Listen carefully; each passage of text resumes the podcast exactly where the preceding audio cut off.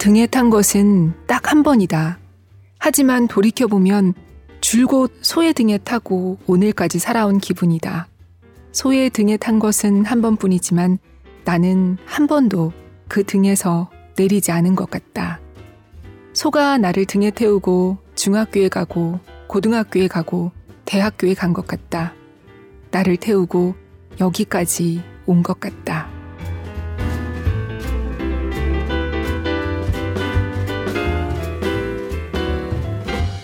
2021년 8월 1일 북적북적입니다. 안녕하세요. 저는 조지영 기자입니다. 8월의 첫째 날, 첫 번째 일요일이에요. 오늘 북적북적은 유병록 시인의 산문집 그립소에 실린 따뜻한 등이라는 글의 마지막 부분을 읽으면서 문을 열었습니다. 오늘 소개할 책이에요. 제목은 그립소, 부제는 이렇게 소들은 소년을 키웠다. 이 책 표지에 어미소와 송아지 그림이 있어요. 네, 이 책은 소 얘기예요. 어미소의 새끼가 어미가 되고 또 새끼를 낳고 수십 년을 이어오는 가운데 그 소들과 함께 어른으로 자란 소년이 들려주는 얘기입니다. 먼저 책의 제일 앞에 실린 프롤로그부터 읽어보려고 해요. 이 책 제목이 그립소잖아요. 프롤로그 또는 서문이라는 말 대신 이 책에서는 소문을 열다라고 했어요. 책 제목도 그렇고 소문을 열다. 에필로그인 소문을 닫다. 제목을 어쩜 이렇게 절묘하게 지으셨을까요? 낭독을 허락해주신 유병록 작가님과 난다 출판사에 감사드리면서 함께 소문을 열어볼까요?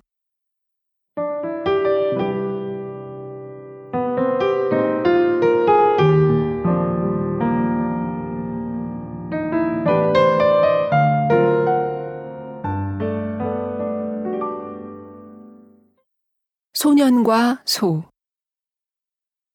어머니와 아버지는 1976년에 결혼해서 살다가 몇 년이 지나서 근처로 이사했습니다. 디귿자 모양으로 집을 지었는데 살림집을 중심으로 오른쪽에는 소를 키우는 외양간을 짓고 왼쪽에는 농작물을 보관하는 창고를 지었습니다. 그 가운데는 흙마당이었습니다. 1982년 5월 충북 옥천의 시골 마을에 있는 그 집에서 제가 태어났습니다. 우리 집에서는 사람과 여러 동물이 함께 어울려 살았습니다. 안방에는 할머니와 할아버지가, 윗방에는 큰 누나와 작은 누나가, 건넌방에는 어머니와 아버지가, 사랑방에는 형과 제가 살았습니다. 개는 마당 입구에서 든든한 모습으로 집을 지켰습니다. 마당을 돌아다니며 벌레를 잡아먹던 닭은 가끔씩 지붕 위로 올라가서 날갯짓을 하며 날아올랐다가 마당으로 내려왔습니다. 병아리들은 노랑노랑 줄지어 집 주위를 돌아다녔습니다. 손바닥만한 귀여운 새끼 돼지는 몇 번 꿀꿀거리고 나면 어느새 커다란 돼지가 되었습니다. 어린 날에 제가 틈날 때마다 풀을 뜯어다 넣어주면 토끼가 쫑긋쫑긋 맛있게 먹었습니다. 새로운 농사법에 관심을 가진 아버지가 오리를 데려다가 키운 적도 있고 우리가 기른 것은 아니지만 구렁이나 두꺼비가 한참을 살다가 간 적도 있습니다. 무엇보다도 우리 집에는 소가 있었습니다. 살림집 못지않게 널찍한 외양간을 차지하고서 우리 가족과 함께 어엿하게 어울려서 살았습니다. 나중에는 마리수가 늘어나서 집 옆에 따로 축사를 지었습니다. 사람과 소가 이웃하고 살았습니다. 시골 마을에서 어른들은 늘 논밭에서 일하느라 바빴으므로 가축을 보살피는 일은 아이들에게 맡겨지곤 했습니다. 저도 소를 키우는 일에 힘을 보탰습니다. 여물과 사료를 주고 물을 주고 똥을 치웠습니다. 가끔은 소가 송아지를 낳는 일을 돕기도 했습니다. 소는 시골에서 큰 재산입니다. 우리 집에서도 당연히 소중한 재산이었습니다. 가족 모두가 애지중지하며 보살폈습니다. 소가 송아지를 낳아서 마리수를 늘려가다가 목돈이 필요한 일이 생기면 읍내 우시장에 소를 내다 팔았습니다. 소를 팔아서 땅을 사고 학비를 대고 자취방을 얻었습니다. 소년은 소를 키우고 소는 소년을 키웠습니다. 지금은 고향에서 멀리 떨어진 곳에서 살고 있습니다. 고향에는 할머니와 부모님이 살고 있습니다. 소들도 함께 살고 있습니다. 밥대가 되어 소에게 여물을 주고 나서 물끄러미 바라보면 30년 전이나 지금이나 소들은 그 깊고 순한 눈빛으로 저를 바라봅니다. 그 눈동자에 얼핏 지금의 제 모습이 비치기도 하는데 오래 들여다보면 어린 시절의 저도 보이는 것도 같습니다. 이 책은 제 눈에 비친 소에 관한 이야기입니다. 그리고 소의 눈에 비친 저에 관한 이야기입니다.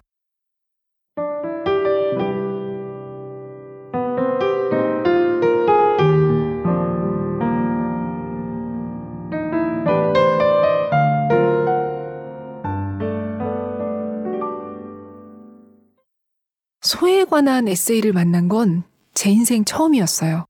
어떤 책의 한두 편이 소 얘기일 수는 있어도 이렇게 이 책은 소에 관한 이야기입니다 라고 말하는 책은 읽은 적이 없었거든요.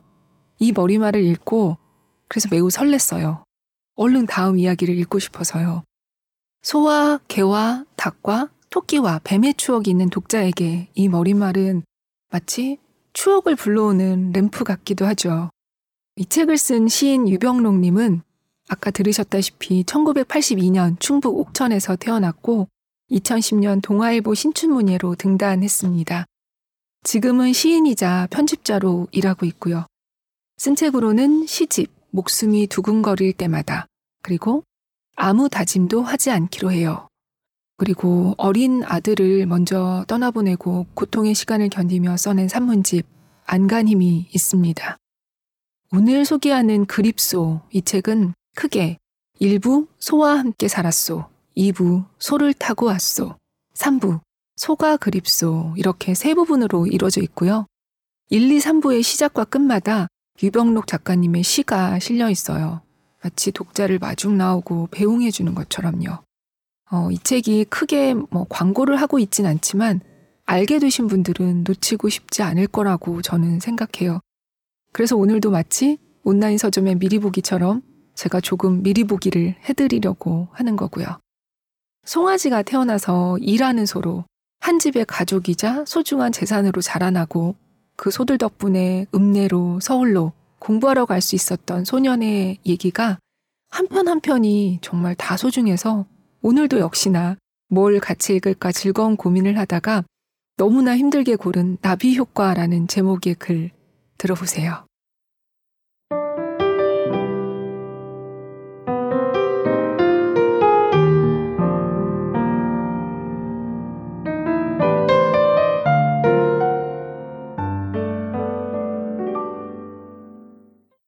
나비 효과 초등학교 5학년 봄의 일이다. 6시가 채 되지 않은 아침부터 집안이 부산스러웠다. 드디어 송아지가 태어날 모양이었다. 잠에서 깨어 밖으로 나가자 할아버지와 아버지는 외양간 안에 서 있었다. 나는 외양간 밖에 서서 물끄러미 바라보았다. 송아지가 태어나는 모습을 전에도 몇 번 봤지만 그래도 여전히 신기했다. 송아지가 어미소에 몸 밖으로 나올 때가 되었는데 갑자기 분위기가 이상하게 돌아갔다. 장화를 신은 아버지가 저벅저벅 걸어 나오더니 창고에 가서 밧줄을 들고 나왔다. 눈치를 보아하니 송아지가 어미의 뱃속에서 제대로 자리를 잡고 있지 못한 듯 했다. 송아지가 어미소의 뒷다리 쪽으로 머리와 두 앞발을 내밀고 있어야 밖으로 나오기가 쉬운데 밧줄이 필요한 걸 보니 아무래도 앞발이 아니라 뒷발이 다리 사이를 향해 있는 듯 했다. 소를 키우는 집에서 자라는 아이라면 이 정도는 대단한 눈치도 아니었다. 아버지는 밧줄을 매듭지어 어미소의 다리 사이로 나온 송아지의 발목에 묶었다. 그리고 할아버지와 함께 힘껏 당겼다. 송아지가 조금씩 밖으로 모습을 내보였지만 할아버지와 아버지 모두 마음이 급해 보였다. 곁에서 지켜보던 나도 마음이 급해져서 누가 시키지도 않았는데 뒤쪽에 달라붙어 밧줄을 잡아당겼다. 다행스럽게도 곧 송아지가 밖으로 딸려 나왔다. 아버지가 송아지를 안아서 지푸라기를 깔아놓은 곳에 눕혔다. 그리고 허리춤에 차고 있던 수건으로 송아지의 입과 콧구멍을 닦았다. 양수를 닦아서 숨을 잘 쉴 수 있도록 했다. 목덜미부터 시작해서 온몸을 닦았다. 힘들이지 않고 나왔다면 어미소가 혀로 핥아주었겠지만 어미소도 기진맥진해서 거친 숨을 몰아쉬었다. 가만히 누워서 헐떡이며 간신히 숨만 쉬던 송아지가 조금씩 기운을 차렸다. 숨을 제대로 쉬기 시작하더니 곧 고개를 움직였다. 그리고 다리를 움직였다. 이제 됐다. 할아버지가 길게 숨을 내쉬었다. 아버지도 일어서서 가만히 송아지를 내려다보았다. 나도 좀 정신을 차렸다. 바지와 신발이 엉망이 된 것도 그제야 알았다.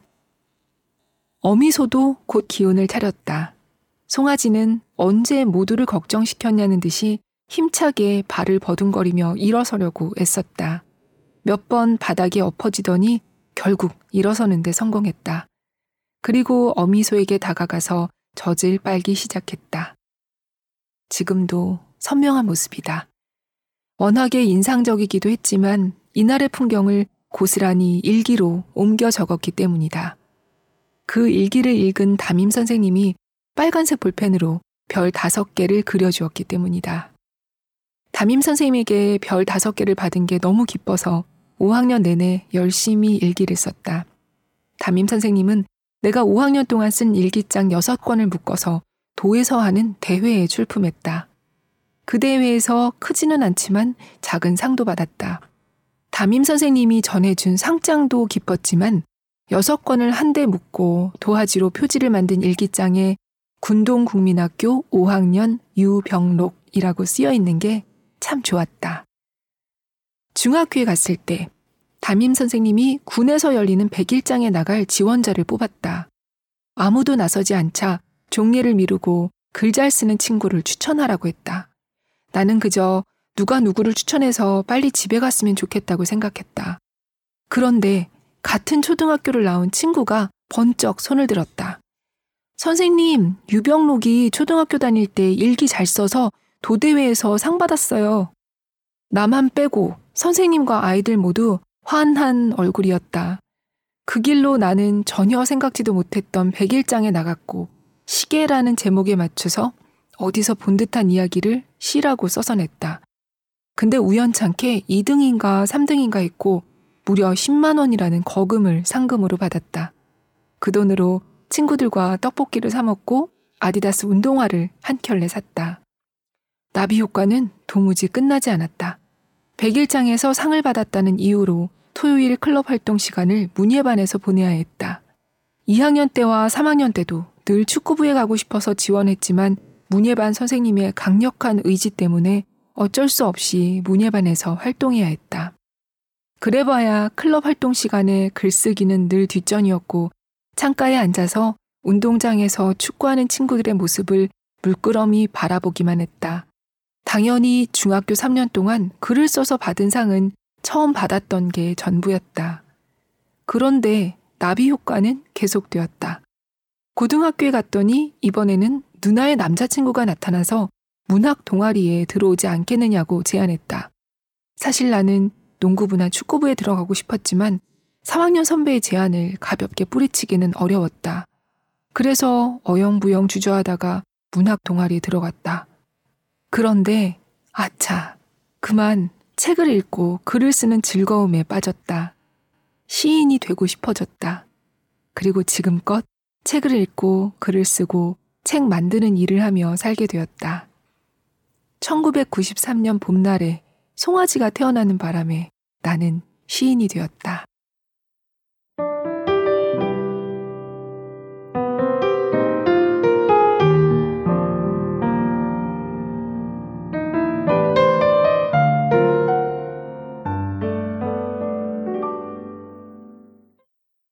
이렇게 시인이 되셨군요. 이 책은 소와 함께 자란 이 소가 키운 시인의 얘기뿐 아니라 부모님의 얘기가 또 다른 큰 축을 이루는데요. 농사가 다 그렇지만 정말 바쁘잖아요. 유병록 작가님의 부모님도 예외가 아니었습니다. 소를 몰고 같이 일하러 나가도 막상 많은 말을 함께 나누지는 못했던 아버지, 그리고 소는 물론이고 닭과 돼지와 개, 토끼와 길고양이 같은 동물부터 벼와 고추와 들깨와 콩과 파와 토마토, 참외, 수박, 복숭아를 기르고 무엇보다 사남매를 기른 본문의 표현처럼 기르는 방면에서의 달인이신 어머니의 이야기 중에서 여기서 한 편을 읽어볼게요.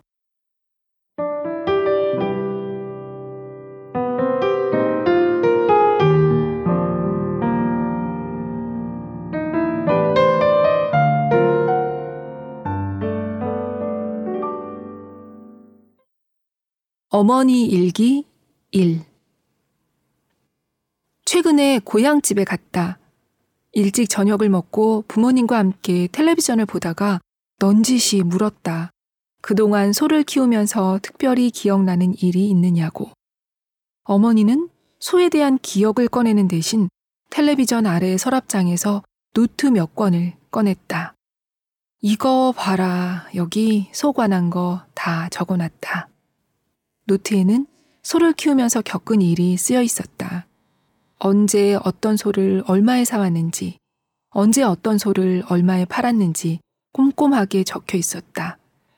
어떤 소가 아파서 수의사가 와서 어떻게 치료했고 진료비는 얼마가 나왔는지도 적혀 있었다. 가끔씩은 소에 관한 재미있는 이야기도 담겨 있었다. 그 중에 오래 눈길이 머무는 문장이 있었다. 새끼와 떨어지고 나면 어미소는 새끼를 생각하느라고 밥을 먹지 않고 소리를 지른다. 3일은 지른다. 가슴이 아프다. 새벽에 밖이 시끄러워서 나가보았다. 하도 소리를 지르길래 소한테 뭐라고 했는데 알고 보니 밤새 송아지가 태어나서 외양간 밖을 돌아다니고 있었다. 어미소가 애 같아서 소리를 지르고 난리를 친 것이다. 그래서 송아지를 찾아서 어미소에게 데려다 주었다. 고삐가 묶여 있어서 찾으러 가지도 못하니 얼마나 걱정했을까 싶다. 사람이나 똑같다. 말을 하지 못해서 그렇지 말이다. 엎드린 채 노트를 읽다가 가만히 천장을 보고 누웠다. 어미소와 송아지에 대한 어머니의 일기를 읽다 보니 오래도록 떨어져서 살아가는 어머니와 내가 떠올랐다. 나는 중학생이 된 이후로 어머니와 떨어져 살았다. 읍내에서 살면서 중학교와 고등학교를 다녔다. 서울에서 대학을 다녔고 군대를 다녀왔다. 지금은 경기도 일산에서 살면서 파주에 있는 회사에 다닌다. 영영 이별을 한 것은 아니지만 자주 보기는 어렵다. 늘 바쁘다는 핑계로 고향에 자주 가지 않았다. 1년에 대여섯 번이 고작이었다. 간다고 해도 하룻밤을 자고 돌아오는 게 보통이었다. 그렇다면 1년에 어머니의 얼굴을 보는 날이 열흘 정도 되는 것이다. 따져보면 10년에 100일이고 30년에 300일이다. 이른의 부모님이 100세가 되실 때까지 계산해도 채 1년이 되지 않는 것이다. 아랫목에 나란히 누운 아버지와 어머니를 물끄러미 바라보았다. 아직도 나는 태어난 지 얼마 되지 않은 송아지인 것만 같은데, 아직 콧뚜레를 하지도 않은 채 소동을 피우며 뛰어다니는 천둥 벌거숭이인 것만 같은데, 벌써 마흔이다. 부모님과 떨어져서 산 지가 벌써 30년이 되었다. 어린 자식들을 읍내로 이사 보냈던 부모님의 나이와 가까워지고 있었다.